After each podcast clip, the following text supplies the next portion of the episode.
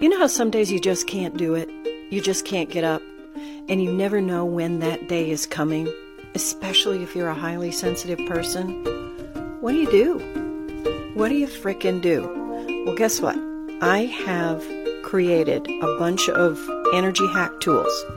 I have also created some guided meditations, and I want to teach you my hard earned lifelong knowledge on how to be successful as a highly sensitive person.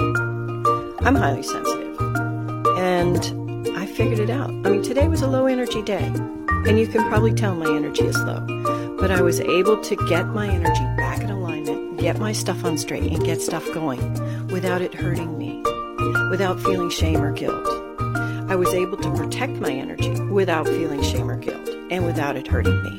And if you want to learn how to run through life, how to get through life, to get from point A to point B without feeling so plagued, so stressed, so overwhelmed. I got you.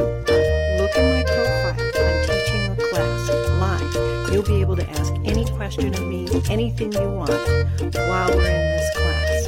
It'll run for eight weeks, starting Wednesday. Look at my profile, it's the